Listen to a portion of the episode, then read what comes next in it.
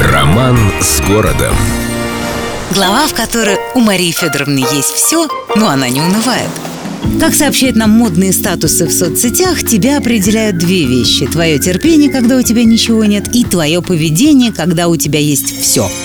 У супруги Павла I было все, ну или почти все. Муж пользовался августейшим правом налево, общество ожидало от императрицы Марии Федоровны слез в подушку и бледного вида. Все намекало на то, что богатые тоже плачут, и с этим ничего не поделаешь.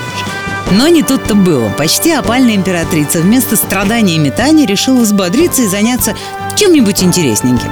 Например, добрыми делами. Она строила больницы для бедных, детские приюты, добывала деньги всеми возможными способами, ну, например, бесконечными напоминаниями сначала мужу, а после сыну Александру о том, что мы тут не одни такие красивые, и не только война составляет гордость императорского дома. В общем, ее стараниями к столетию Петербурга в центре столицы была открыта самая большая, красивая и прогрессивная больница того времени.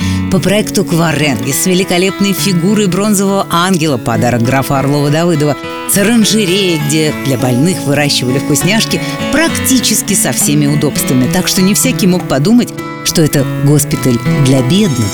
Однако доступом в чудо-больницу как раз являлась именно бедность. Здесь не только лечили, но кормили, поили, утешали людей, которых не пощадила судьба.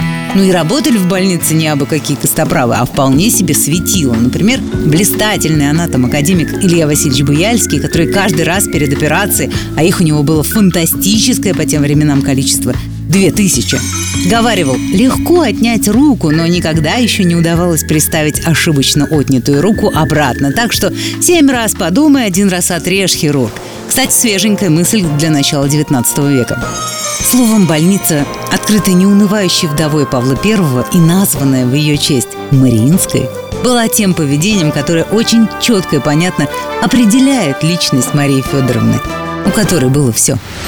С любовью к Петербургу. Эльдо радио.